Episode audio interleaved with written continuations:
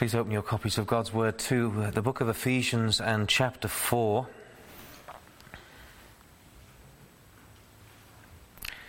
And as you know, this is our second overview and the second part of the two part overview. And so, in truth, we should read four, chapters 4, 5, and 6. Uh, but I will not um, put you through that directly, but we will read the first um, six verses of chapter 4. And we will be reading the odd verse here and there as we work our way through an overview to understand something that what's being said. So, chapter 4, verses 1 to 6, please. I, therefore, the prisoner of the Lord, beseech you that you walk worthy of the vocation wherewith ye are called, with all lowliness and meekness, with long suffering, forbearing one another in love, endeavouring to keep the unity of the Spirit in the bond of peace. There is one body and one Spirit, even as ye are called in one hope of your calling, one Lord, one faith, one baptism, one God and Father of all, who is above all and through all and in you all. Amen. So, as I just mentioned, this is the second part of the uh, two part overview. The first one was the first part was the doctrine in Ephesians as an overview, and that was chapters one to three. And then we move on now to the duty in Ephesians, and again as, a, as an overview of what we see in uh, the epistle to the Ephesians. And so we have the duty that springs forth from doctrine, as all, as all uh, duty should, as all devotion should, everything that should be a fruit, an, an active fruit, uh, a, a character fruit, and we'll see that very shortly, that comes from, from forth from the doctrines that we've, that we've already uh, spoken of last time. And we could come all the way back to these doctrines that we're only, we we're only enabled to live out in our lives because of the grace that has been granted us. Grace be to you and peace from God our Father and from the Lord Jesus Christ. And because of the grace, we could say, uh, of the gospel, the grace that is granted to us in the covenant of grace. And, and we looked last time, there was election, there was adoption, whereto we were predestinated. Um, there is uh, the redemption that we have, that's all part of the same matter. So, the work of the Father unto redemption, uh, the work of the, of the Son, and the work of the Holy Ghost. And as that works its way forward, um, as, as the Holy Ghost is then busy in our lives applying these things to us and still convicting us, thanks be to God that the Holy Ghost still convicts us of sin that we would not become arrogant and thinking, well, it's the decision I made 20 years ago, but yet I'm not walking as I should. But because of, and that's an application of what we're learning, and that's exactly what Paul does in verses, in chapters 1, 2, and 3. He's giving us so many wonderful doctrines and truths, and then in truth, he, he begins to apply them in chapter 4. I, therefore, for the reasons I've been speaking of, and I am the prisoner of the Lord, I therefore beseech you that you walk worthy of the vocation wherewith ye are called. So, the first thing we see then, as we're looking, and I think I brought it down to four or five points, some of them are very brief. As we skim the surface to consider this application, this duty, is a call to Christian character, and that's what that's what, how Paul begins this, this part of the letter. I therefore beseech you, beseeching, pleading that you walk worthy of the vocation wherewith ye are called. It's clear then that there are certain of, if not many, of the Ephesian believers who weren't walking according to the calling, the vocation that they had uh, to walk according uh, to Christ. And therefore he says, I beseech thee, I beseech you that ye walk worthy, a worthy, worthy of the vocation. And we're not going to go into the details, we've already done that. But firstly, we see a, a call to walk in humility in verse 2. With all lowliness and meekness, with long suffering, forbearing one another in love. How is that a foreign language to your flesh and to mine? This is what the Lord desires of us. It's not what our flesh wants. If you see the words in verse 2, our flesh would prefer haughtiness, harshness, impatience, intolerance. That is how the flesh reacts. But here we have a, have a, a different language because it's a, from a different kingdom, because it has a different source. That it is to be all lowliness and meekness, long suffering and forbearance. And it is a great vocation that we are called to, a great calling to be holy as God is holy, because God's holiness is not merely his righteousness. God's holiness it, impacts all of his, let's use the theological term, his attributes, those aspects of his divine Godhead, his character. Again, we're, we're using language that we would understand it. Maybe we can't use the word character when we're considering the Godhead. A character belongs to a person, then we've got the three persons. But the three persons of the Godhead all share that, that Godhead and that holiness is theirs as God is love and God is life and God is holy. And we see that their holy, their, their God's holiness is not just that righteous and fearful holiness. It is. It is all of that. But God's holiness is also a lowly holiness. He's lowly. He, there's, there's holiness in his meekness. There's, there's holiness in his long suffering. There's holiness in his forbearance because it's all pure. It's all pure, this lowliness, this meekness, this long suffering, this, this forbearance. As we consider these things, are we not reminded of Christ as he's revealed to us in the Gospels and how the Lord dealt with many? He dealt with many of his own disciples, he was lowly, meek, long suffering, and full of forbearance. Of, of the people that came to hear him, he was full of these wonderful truths, as he is to you and me. He is so full of, of lowliness to us. He comes down to our level and, and, he, and he is soft and gentle with us, that meekness. He's so long suffering. You and I all know how, how we, we, we fail the Lord, that we're, He knows how great a hypocrite we really are, and yet He has that long suffering towards us. A sweet long suffering, and full of forbearance. Oh, how He puts up with us because He's so loving. But, but we know the other side to this holiness is the righteous and fearful rebuke that he gave to those in religious authority who were to be the shepherds of Israel but we're not. They were abusers of Israel. They were like hired shepherds and did not care for the sheep and certainly did not give not, give not their life for the sheep. So, a, a call to walk in humility, and that is a Christ likeness.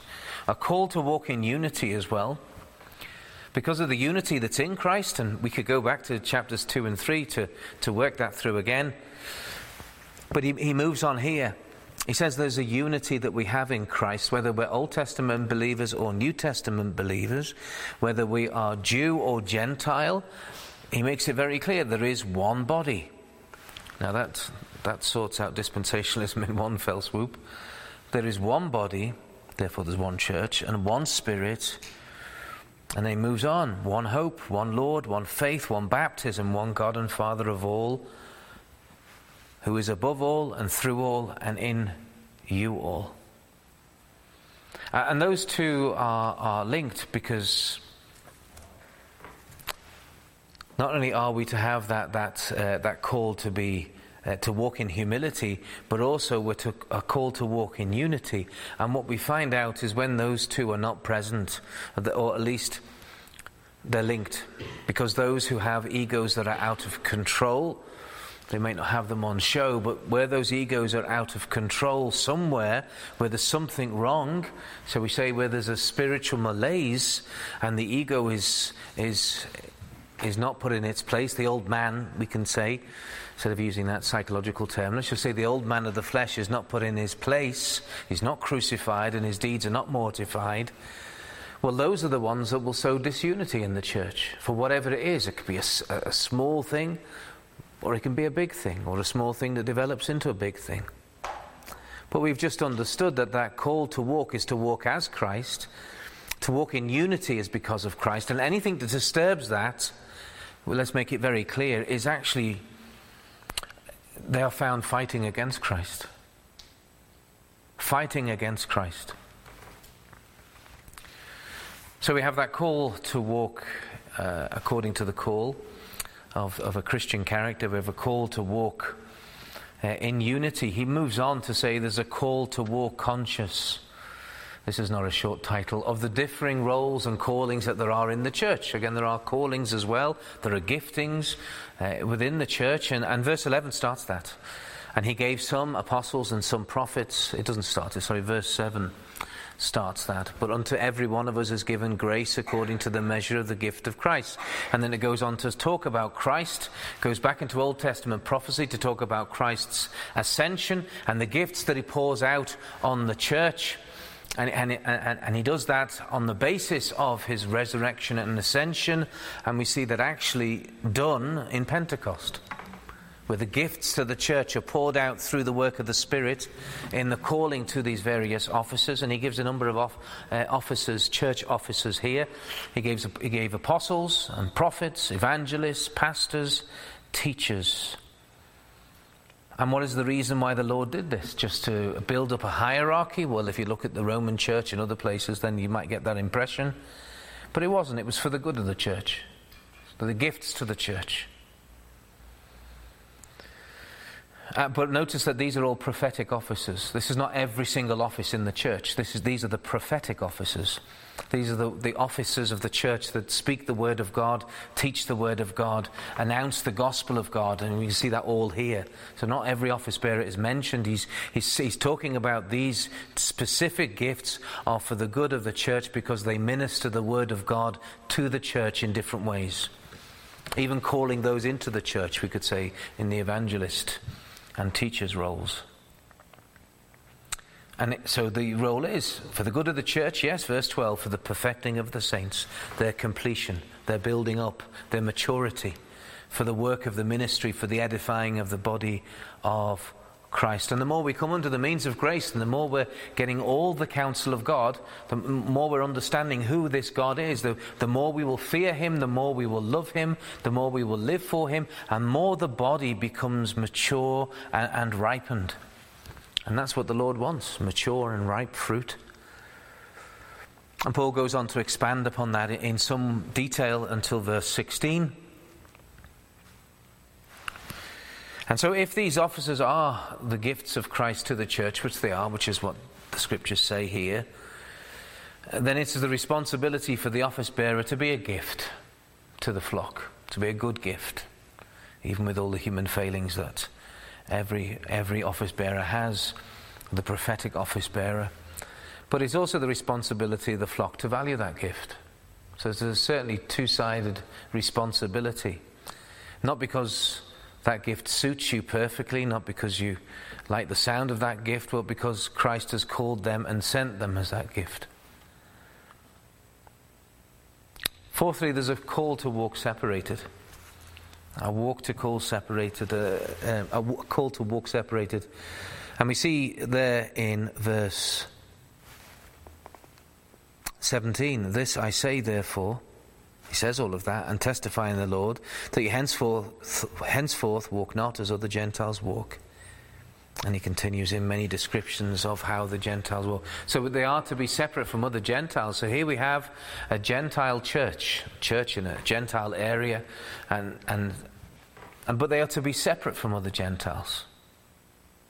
Course they are, because they are one body with the Jews. And as the Jews were said, were commanded and instructed to be separate from all the, all the nations around them.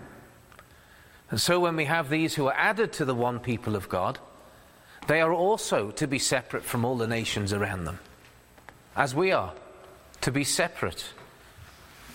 So if the Lord says that we're to do something, we are to do it, regardless of whether the world accepts it approves of it, or even tolerates it.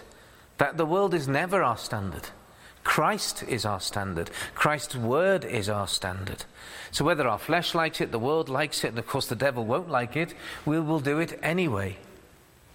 So we're to be separate from other Gentiles. We're to be separate from other Calgarians. But we're also to be separate now on a personal level from the old man of the flesh. So the born again spirit, the born again soul, is to live, is to have the, uh, is to be separate from the desires of the old man of flesh, to, to control those, those desires. And he gives a number of those desires here. He, he mentions specifically lying, which he then he comes back to in verse 29. So he opens that up in verse uh, 25, and he comes back to that in verse 29. Let no corrupt communication proceed out of your mouth. And again, we're not deep diving in on this, but he talks about lying, he talks about anger. Of course, anger very often leads to leads to all sorts of sins against somebody that you because anger is in many ways it is a it is the language of pride but it is an expression of hate it's not always but most of our anger most of our anger is is unholy anger and we talk about righteous anger in the scriptures we can be very sure that Christ's anger in the temple was both, on both occasions, was a righteous anger. We cannot be so sure of our own anger at all, as it's so commingled with, with our own flesh. But so he points to lying and to anger and then to theft. Because, of course, the old man of the flesh, he lives to break the law of God. That's, that's his own, as we've already mentioned at the very beginning there. You know, lowliness, meekness, long suffering, forbearing one another in love. No, and what we get the example here is what the flesh does it hates, it argues, it bickers, it brings its fists out. That is not of God, it is of the flesh. So we're to be separate from other Gentiles, separate from, well, our old nature, and we're to be separated unto Christ. In verses, the end of verse 29. He says, But that which is good to the use of edifying, that it may minister grace unto the hearers. And he continues, And grieve not the Holy Spirit of God, whereby ye are sealed unto the day of redemption. Let all bitterness and wrath and anger and clamour and evil speaking be put away from you with all malice, and be ye kind one to another, tender hearted, forgiving one another, even as God for Christ's sake hath forgiven you. So do away with the old man, do away with the old lifestyle. Unfortunately, it is not the case. The bitterness and wrath and anger and clamour and evil speaking have gone from the church. But they should be. That's Christ's standard. The standard of the flesh, the standard of the devil, is bitterness, wrath, anger, clamour, and evil speaking. So let it not be found. Let it be put away from you. It also means if anyone comes to you with these things, with bitterness and wrath and anger and clamor. You know, I don't want to hear that gossip. I don't want to hear that talk. It is, according to the word of God, to be put away from you. That's the sort of thing that we do not forbear. But it is to be forbore, for, it is to be put away in love. What does he say? I think we're not quite there yet. But I think Ephesians 4 and verse 32, not that I approve of tattoos by any means, but if anything should be tattooed onto our foreheads or on the inside of the eyelids, uh, horrible, horrible idea. But in the sense of, let's just say, engraven upon the heart, that's what was better said, is verse 32. And be ye kind one to another, tender hearted, forgiving one another, even as God for Christ's sake hath forgiven you. You know, we could expand that we expand what it says here. Be kind one to another, even as God for Christ's sake hath been kind to you and is kind to you. Be tender hearted one to another, even as God for Christ's sake is tender hearted towards you, as well as forgiving one another, even as God for Christ's sake hath forgiven you. Because it's very true. The kindness and the tender heartedness and the, and the free forgiveness that we receive from God for Christ's sake if we've received all that, why do we not then give it? We received all of those graciously. Ah, we're coming back to grace, yes. We're coming back to the grace of God. So if God has been so gracious to you, be gracious to others. Do they deserve it? No. Did you deserve it? Absolutely not. Ephesians 4:32. So a call to Christian character. Secondly, uh, to be children of light. To be children of light, I think you'll find these points will go a little quicker. Children of light. Well, if we are the children of God, then we are to live, and we come back to what he's been saying already, we are to live like the Son of God. Be ye therefore followers, God, as dear children, and walk in love as Christ also hath loved us. You see, it's, it's, it's, and, and we will see that as we continue on, although we won't go into the detail. It's just a comparison with Christ the whole time. This is who Christ is. This is who we should be. This is what Christ's character is. This is what our character is to be. So we're firstly to be, the first six verses say that we are to be children of love. I mean, that's compacting it down. Again, he speaks about those things of the flesh, that they shouldn't even be on the lips of the children of love. And walk in love as Christ also hath loved us and hath given himself for us, an offering and a sacrifice to God for a sweet smelling savour. Again, bringing us back to the sacrifice of Christ, because Christ so loved us that he gave himself for us, therefore we should be children of love. We should love each other, we should love him, and we should love each other.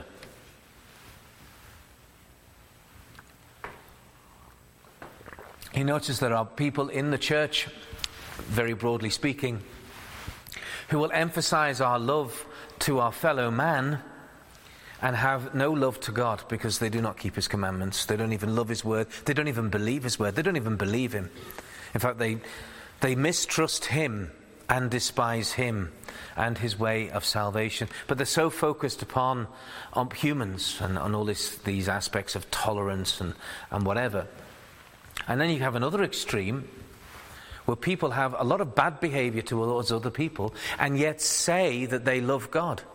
That, the, that they love God, that God loves them, that they have such a, a wonderful inner walk with God, and yet you don't see any of that, or much of it, in how they treat other Christians. Again, that may be coming back to those words that we've all read bitterness, wrath, anger, and clamour, and evil speaking. But that's neither of those two are biblical. They are going to the left or to the right, but they are not the walk that God commands that we would love the Lord our God with all our heart, soul, strength, and mind, and love our neighbor as ourselves, which means we would love our neighbor exceptionally greatly. But we are, according to these first six verses, and we won't go into all the details, we are to be children of love. But moving on, we're to be children of light, verses 7 to 14 that ye be ye not partakers with them, with those wickednesses that he's just described. For ye were sometimes darkness, but now ye are light in the Lord, walk as children of light. And there's so much that is said here about that lightness. It, it talks about our behavior that people see, talks about the behavior that people don't see. That we are to be open and honest because everything that is done will be made manifest one day or other, and that's what light does. What, whatsoever doth make manifest is light. Awake, thou that sleepest, and arise from the dead, and Christ shall give thee light. Not only children of love and children of light, but children of wisdom as well, when he moves on. Verses 15 to 21 that, that there is a wise way of living, not as a fool, and certainly not as a fool that, uh, that takes truth from YouTube in general. That contradicts the Bible, of course. See then that you walk circumspectly, not as fools, but as wise, redeeming the time because the days are evil. It's very encouraging, actually, that in a way, that even in the day of Paul and the day of the first Ephesian church, that they also had problems with redeeming the time. And we just think, well, it's because of this apparatus and it's this uh, tablet and whatever. But all throughout the centuries, that's always been the case. They, they are the things that, are, that, are, that, that say absorb our time now. But what, what was it just a few generations ago? Maybe someone was obsessed with reading the newspapers and they would buy two or three newspapers every single day and they, they'd be reading them all evening. Of course, television took over most of that. So, entertainment, entertainment's always been a great distraction. But even they were, were, commanded to redeem the time because the days are evil. In other words, do something good with the time and, and, and even though the thing that you're doing is not evil, it's not making good use of the time. These days are evil. The, the, the time for, for, for the gospel and for the Great Commission is limited. We are in the last of the last days, and so therefore we are to redeem the time. I do realize I'm preaching to me as well as to you. This is not me uh, standing above you in any way. The word must come to us all and correct us all. And so we are to be children of wisdom in everything we have. And then we move on to our third point, which is Christ like submission. Christ like submission, notice when we look from verse 21 onwards, submitting yourselves one to another in the fear of God. Technically, that could be part of the, it is part of the previous sentence, but it, it, as I mentioned when we went through this, it lays the groundwork for what we then read in verses 22 uh, not quite to the end, well, yes, to the end of the chapter, up to and including verse 9 of chapter 6. That section. Wives, submit yourselves unto your own husbands. We see wives and husbands, then we see children and parents, and then we see servants and masters. But notice how the emphasis is given to the more submissive role here, as if to give greater honor to it. And actually, that's exactly what we read here the greater honor, greater time is spent. And maybe not verses, but there is, there is an honor that's given to it. He speaks to the ladies first. Wives are to be submitted to their husbands as they are to be submitted to Christ. So, if, ladies, if you are submitted to your husband, if you are submitted to Christ, then you are to be submitted to your husband.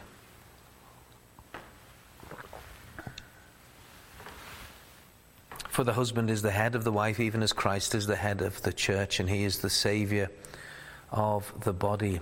And husbands are to love their wives as Christ loved the church. And there's so much in there. But he loves the church. And so husbands are also to love their wives. Again, we won't open up, up uh, much of that now because we've already done so. And then he, but he concludes it by saying, because marriage itself reflects the very gospel mystery that there's a heavenly bridegroom for an earthly church, for an earthly bride. A bride that he found and is still finding.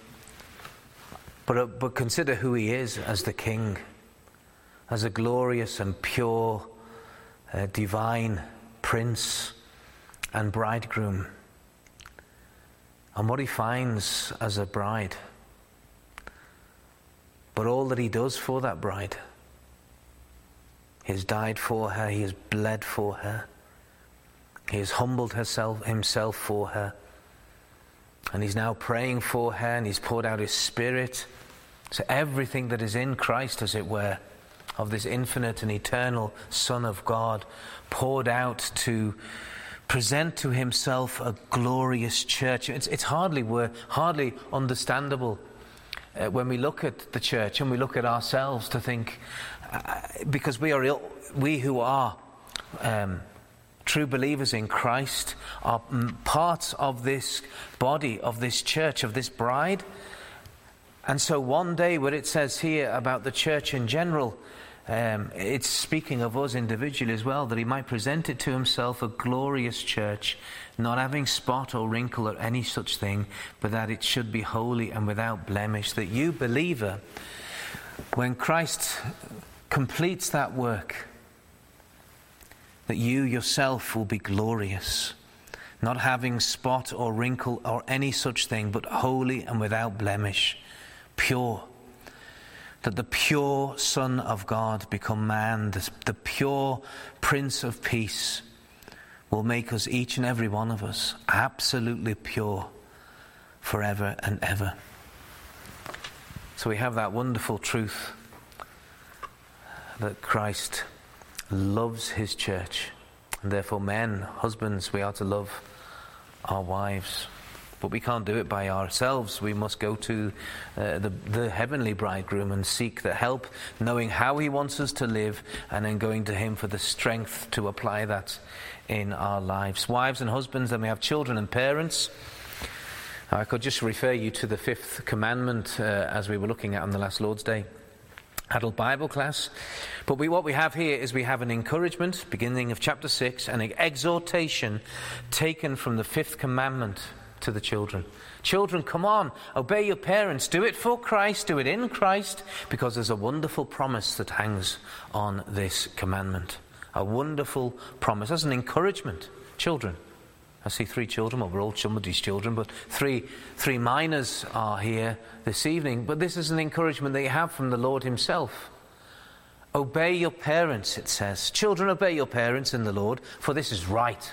It's correct. It's righteous to do so. Honor thy father and thy mother, which is the first commandment with promise, that it may be well with thee and thou mayest live long on the earth. See? And if you were here, which you weren't because you were in Sabbath school, then there were two things prosperity and a long life. Prosperity and a long life. So you don't want a long life where you don't have that prosperity of health and whatever, that you're poor and crippled for the last 30 years of your life. That, that's, not, that, that's a long life without the blessing. That you want the blessing and the long life. And that's what the Lord says. That's what the Lord gives as a general rule to those that would be obedient to their parents. It's an encouragement to children and an exhortation. Then there's the warning that's given to the fathers that they wouldn't be so hard and so harsh and so embittered that they would cause their children to be angry and bitter because they are as hard as concrete. No, but there's a warning given to the fathers so that the children would obey every commandment.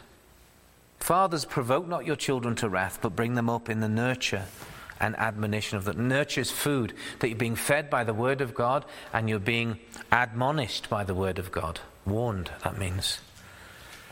And then thirdly, we move on to servants and masters. Servants and masters. A Christian servant is to serve his master as if serving Christ, and a Christian master is to treat his servant in the fear of Christ.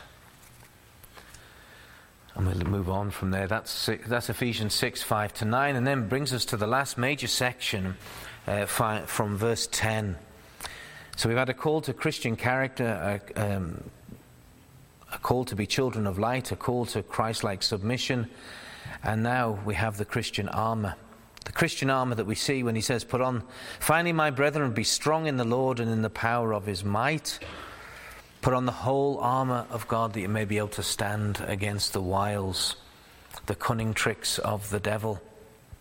You know, as much as we might see enemies in the world, and we do, and in politics and in society, even uh, in the church, either large scale enemies of doctrine and the gospel, or even personal attacks from carnal Christians or weak Christians in the congregation, we're never to forget that profound truth that we have in verse 12 of chapter 6. And we know this verse For we wrestle not against flesh and blood but against principalities, against powers, against the rulers of the darkness of this world, against spiritual wickedness in high places.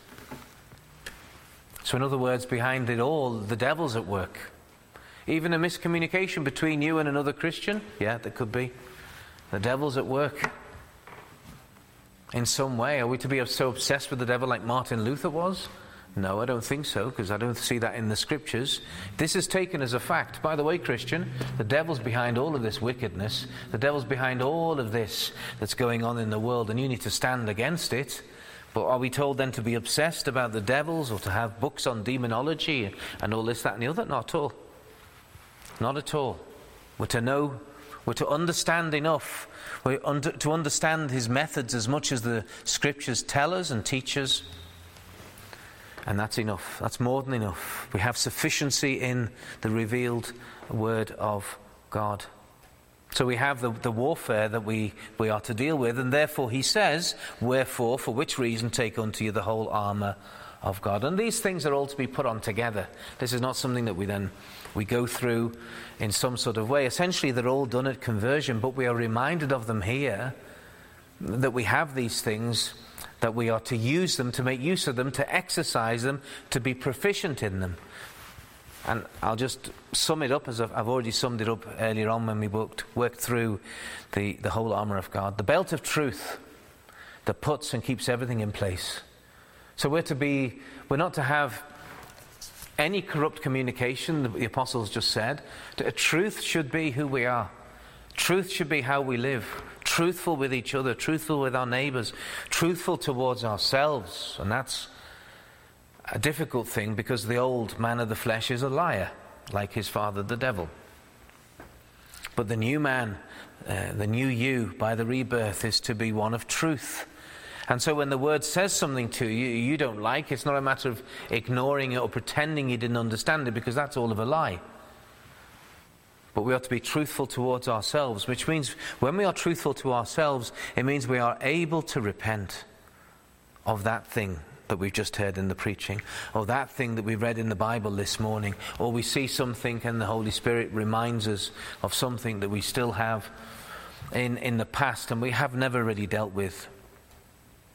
And so we're to repent, but you can't repent if you're lying to yourself, that you have no reason to repent. So the belt of truth, it puts and keeps everything in place. It's the core of the Christian, and of course, it is, it is Christ. Christ is the truth. Then the breastplate of righteousness. Of course, this breastplate of righteousness protects, a breastplate protects everything, but the righteousness of Christ that we have protects everything. It protects us. It protects the, the, you know, the vitals of the body physically, but spiritually, as we're understanding it, it protects the soul of the believer.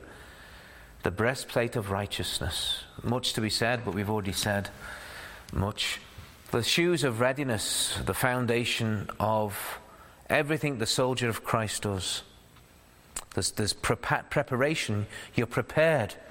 You're ready. You're ready to do whatever the Lord tells you to do. But as I said, it is the foundation of, of, of, of who we are in Christ to stand and to stand well. The shield of faith, we see also in Christ, that gives protection. It gives us that protection from the attacks. Wherewith you shall be able to quench all the fiery darts of the devil. Faith. If we truly, genuinely know the Word of God, know how to understand the Word of God, and there are many in the Christian church that don't. I mean, that's not to sound arrogant, but we know that there are, we know that you have the, you have the Mennonites and you have the Roman Catholics and you Greek Orthodox, and they seem to sort of pick and mix and have all sorts of ideas, or the over literalists of the, of, of the independent fundamentalists. And, and, and, you know, so much of it, uh, parts of it are so good, but other things are wrong because the understanding of how, how, to, how revelation is taken, it is not more faithful to take everything literally. Because the Bible does not teach that. If the Bible said, take everything literally, then it would be a sign of orthodoxy and faithfulness to take everything literally. But Christ, when he said, Oh, how, how I have longed as he, as, he, as he wept over Jerusalem, how I've long I've desired to take you as a mother hen would take her chicks, does that mean Christ at that moment literally transforms into a mother hen? That is a wooden understanding and a literal understanding. Of course it's not. It's metaphor. He's using this language um, to, to explain something, that, um, to, to reveal unto us, even unto that city that was under his wrath and condemnation and judgment, and yet the heart that he had for that place where the temple was, where he had put his name, where he had called his people to, where he would gather with his people those three times every year.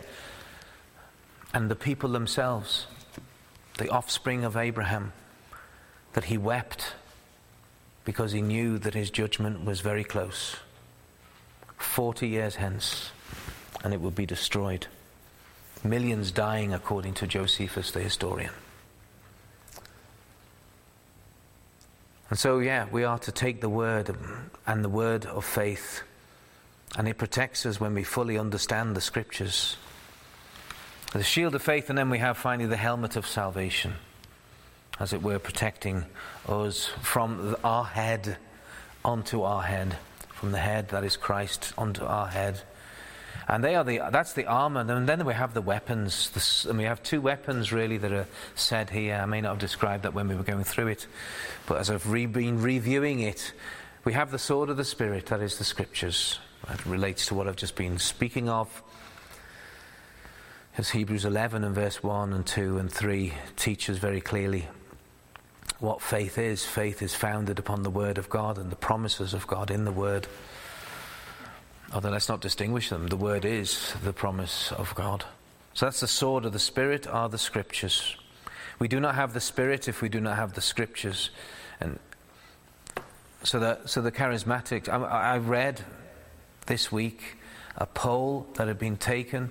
I don't know if it was North America or just the US, but it was talking about how many evangelicals there were that believed a, a monstrous truth that they believed that the Holy Spirit could tell them to do something that the scriptures told them not to. And I think we know enough of evangelicalism to know that's true. That many people have been taught, you know, be, be led by the Spirit. And I, I know an example of, uh, of, a, of, a, of, a, of a couple, of two couples in, in, in the Netherlands. And one of them was a worship leader, and the other one was a musician or something, maybe from two separate churches. But they both left their own wives. They committed adultery with each other and got married or whatever, and said that, no, this is, this the Holy Spirit that told them to do this. And just a prime example of what, of what, uh, of what I just recently read, and, and, and it is an astonishing amount, uh, and a majority or, or a large minority of evangelicals in North America that think so. And that's, and that's, the, that's the effect and the influence of, of the charismatic movement upon the church in general. So they have said, well, we don't need the word, and they, they, and they m- misuse the word, you know, the, the law is dead, and the letter is dead, but the spirit is life, and completely misunderstanding the, the gospel point of what Paul is writing at that point, and saying, yeah, so we don't need the word, the word's all dead, it's, it's, it's legalist, it's old fashioned, it's, it's Calvinist, or whatever. No, we just need the spirit, which leads them, and their idea of the spirit let's just say, on the one hand, a human emotion, but let's just move further on. And then we get to dealing with the devil, for we wrestle not against flesh and blood, but against principalities and powers. So we see the devil is at work there. In convincing Christians or in the professing church that the scriptures are one thing and the spirit is another. Baloney. Nonsense. The Spirit and the Word. Not either or. Yes, you do have legalistic Christians, and they're dead. They're dead in their own transgressions and sins, they're dead in their walk. And for them, the, the, book of, the, book of, the book of God is there to be used as a, as a baseball bat against other Christians. And then you have those others, as I've already mentioned, they talk about the Spirit and they refuse to have the Word. Brethren and sisters, we need both. We need the Word and the Spirit, and they will not contradict each other. The Spirit of God is not a liar, He is no man that he should lie. And so He speaks as He writes or as had written. So the weapons are the sword of the Spirit, and then secondly, the supplication in the Spirit. Praying always with all prayer and supplication in the Spirit. And so we see there the use of prayer. We've looked at that already with all perseverance, continuing in prayer, supplication for all saints. And then we moved on, not just for all saints, but also for Paul and for all ministers, for help and boldness to be granted. And I'm not too sure if I brought this in at the time, but we see in verse 20, for which I am an ambassador in bonds, so even to protect God's servants when they are in affliction. Which brings us back to the sermon on Lord's Day morning. Fifthly, Christ's blessings, finally. And we see in verses 21 to 22 that Christ is building his church. But that you also may know my affairs and how I do in his missionary work. Tychicus, a beloved brother and faithful minister in the Lord, shall make known to you all things, whom I have sent unto you for the same purpose. It's great to know, it's great to get these reports, to get this news, as we did recently uh, from Mexico and from, um, and from uh, around around uh, North America, a few places, that the Lord is still building his church. It's so easy when we look around the world or look around Canada, look around Calgary, and then we walk by sight and not by faith. But let's walk by faith and not by sight and know that Christ is still building his church. It, it may be the day of small things in this particular geographical location, but Christ is, is still building it, and not only is he still building it, but he's still blessing it. Peace be to the brethren, and love with faith from God the Father and the Lord Jesus Christ. Grace be with all them that love our Lord Jesus Christ in sincerity. Amen. And with that blessing of Christ upon his church, we will uh, finish our overview and see again from beginning to end, it's all of grace. From beginning to end, it's all about Christ, because even the Father sends Christ and the Spirit applies Christ. And then we are to live for Christ and as Christ in all of this. So grace, Christ, um, granted to us. We could say Christ is grace. He is granted to us who do not deserve him. We'll leave that there. We ran a little bit over time. Amen.